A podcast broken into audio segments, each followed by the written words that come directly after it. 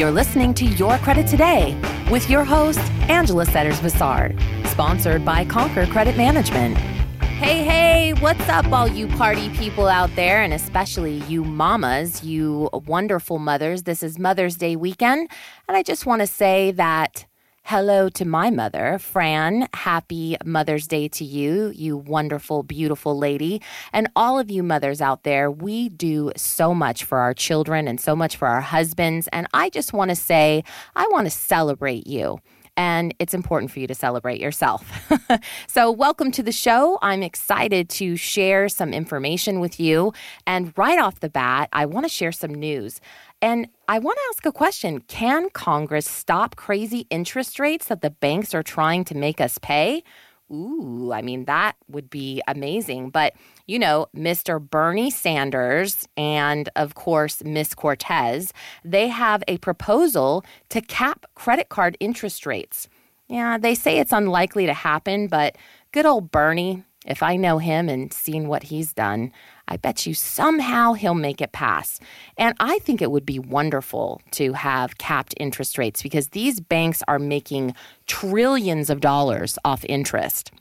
And what I do is I try to help you understand how to use that interest so that it can help your FICO score and your financial well being. So, today, what we are going to be focusing on, which I think is super important because I get a lot of questions about this for those of you that are the, uh, you know, do it yourself types which I think is great. If you have the time to try and repair your credit or try to uh, deal with a bill that may have been past due or a collection or something of that sort, and you can do it on your own, I think that's great. And if I can give you the tools and the understanding of how to do it, I'm happy to do so. Today, we're going to be talking about writing letters to creditors and how to write a good letter to your creditor for a few good reasons. You know, a lot of people just dispute information with the credit agencies instead of picking up the phone and calling.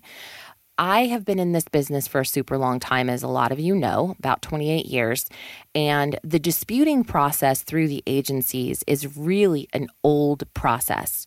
And it's really not the greatest way to go after getting something deleted on your credit report. The best way to get something removed is to deal with whoever planted the seed. And that would be the source in this particular instance. So, you know, it's important to try to get to the core of the situation because the bureaus are not always the best source to remove that information, specifically if you've not dealt with the creditor themselves.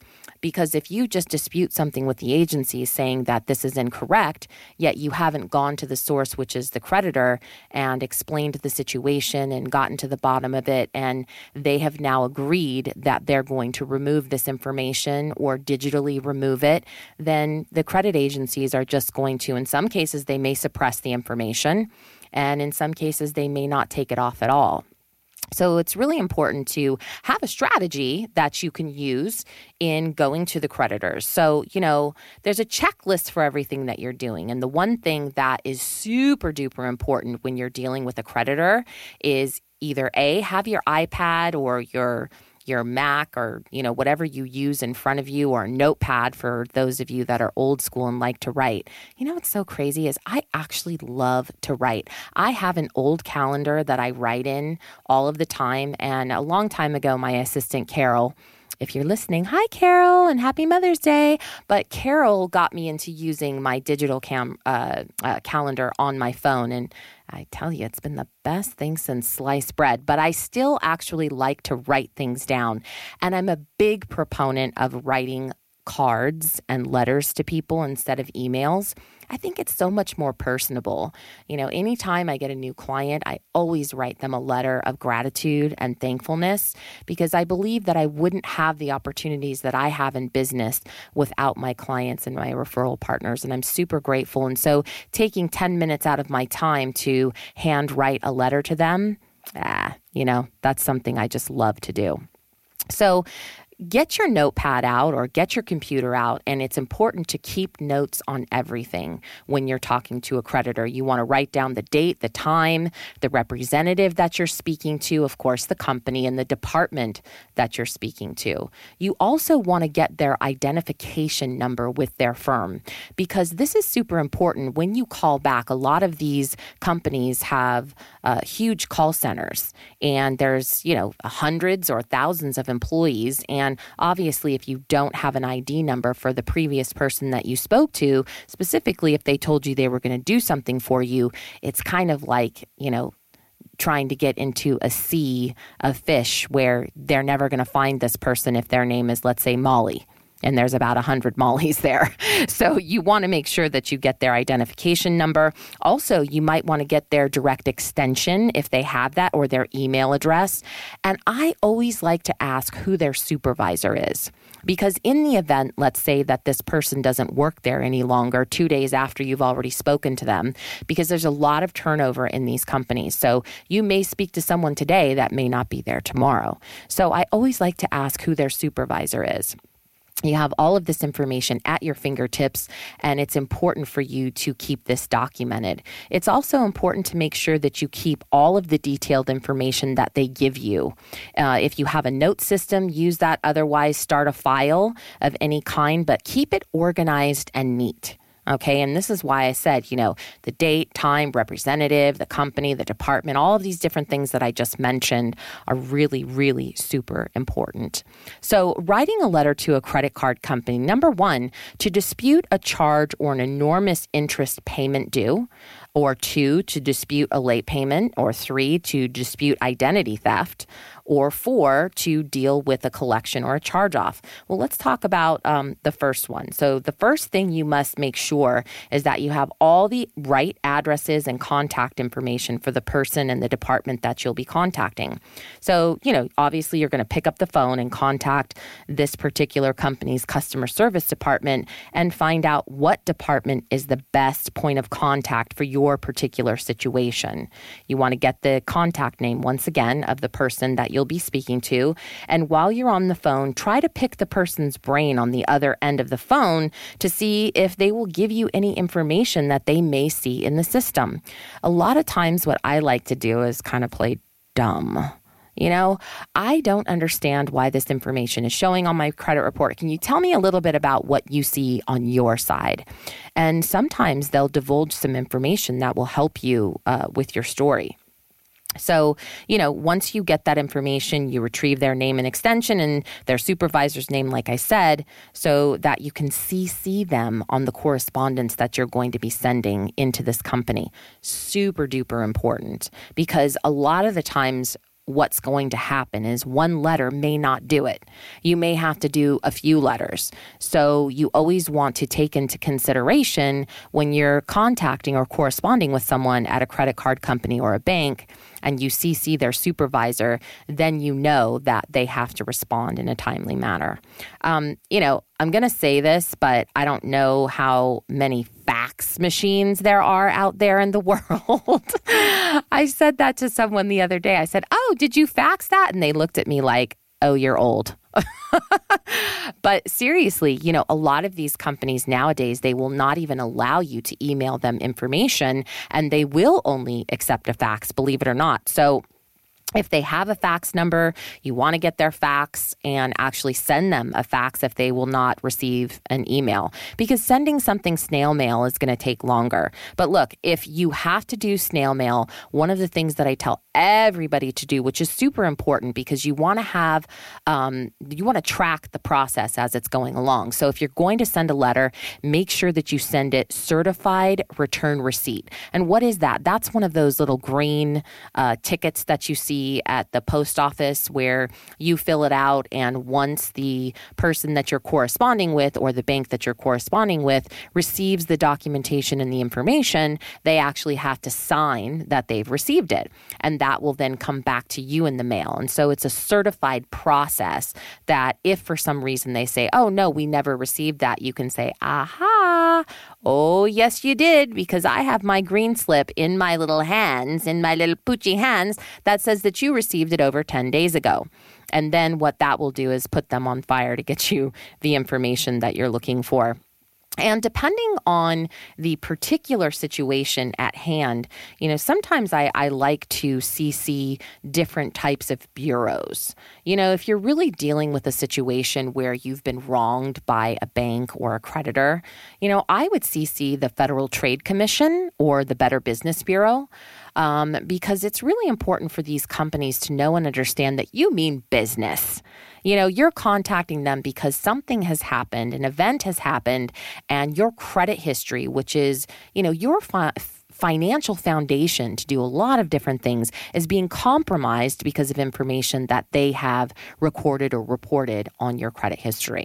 So, when you're ready to write your letter, you need to have all your facts ready to provide in the letter or separate as a part of your dispute. Um, I would say don't give them your whole life story. And specifically, don't use the story like the dog ate my homework. It's really important to give them timelines and factors because the more proof that you have, the better your case is going to be. Like, for instance, if you moved, then show proof of your old address and your new address. Send them a copy of your utility bill. If you've returned something and you have the receipt as proof, send that. If you canceled an order online, have the proof for that all the more proof that you have to send to the creditor and how you detail and document the information that you're sending to them to get them to consider removing something that they've previously reported on your credit history is all going to be extremely important to the answer that you give that you get back from them. And again, I want to plant it in your head. You got to send all this correspondence certified return receipt. You know, because sending correspondence with proof of service is the best way to prove that they received it and that they can't come back and say they didn't. You know, you can do this either with the US Post Office, which is the green slip, like I said, or FedEx or UPS. They all have a return service, and a lot of these companies now have digital tracking. So, you know, if you send it out tomorrow, you can digitally track it and see exactly when it came in, and it will text you. So, when is it time to call and follow up? So, once you've drafted your letter and sent it certified, you'll need to make an appointment with yourself, okay, with your calendar or whatever kind of system you use to call and confirm that they've received it. If they haven't received it and you have the proof that they did, then you're going to need to get that fax number or email address and send that to them and show them proof that they have indeed received the information. And it's really important to do this, folks, because of one thing. A lot of these companies have huge mailrooms, okay? And they have a process in which they receive and retain data and information. And a lot of the times when they have these huge mailrooms, what they do is they take the letters and then they input them in a system and then they send them to the person who is being addressed in the letter. And that process sometimes can take up to 10 days. So, of course, we want to accelerate things and make them happen fast. And once you're able to tell a particular person that you've been speaking to, like, hey, yo, I sent this to you uh, five days ago. You should have it because I've already received the confirmation that you've received it. Here's my confirmation. Can you go track that letter down so that we can get to business? so, um, if they say that they are removing derogatory information after they've read your letter and you've come to that conclusion, you need to make sure of a few things that are super important. Number one, you want to have that deletion on letterhead. Okay. Number two, you want to have the full account number on the deletion letter because the credit agencies will not change anything if you don't have the full account number. And lastly, you need to make sure exactly what they're removing. In other words, how many lates or comments or any information that's pertaining to what your original dispute was. You want to make sure that that's communicated in that letter that they're sending you. And then, obviously, once you have that letter, then it's time to get busy with the credit agencies and sending that to them. And what? What are we, how are we going to send that to them? You can't send it digitally because they won't let you upload documents, but but you can send that certified return receipt too to all three credit agencies. And it's really super easy to get their information.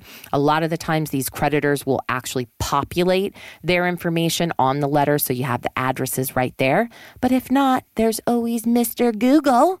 And you can just Google the information and get the addresses and send it out. And bada bing, bada boom, you're done, people. Now, let's just say that you write the letter, you go through this whole process, and then you find out they're not going to do anything. Do you give up right there? Absolutely not. We are tenacious and persistent people. So even if they say no today, it doesn't mean no for tomorrow.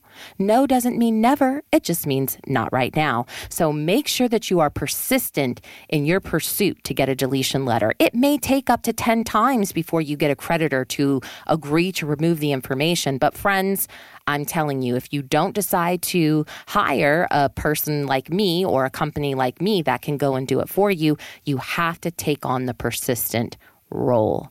And I hope that this information has been super helpful for you. Uh, we'd love to hear from you. Please share this podcast with your friends and your family.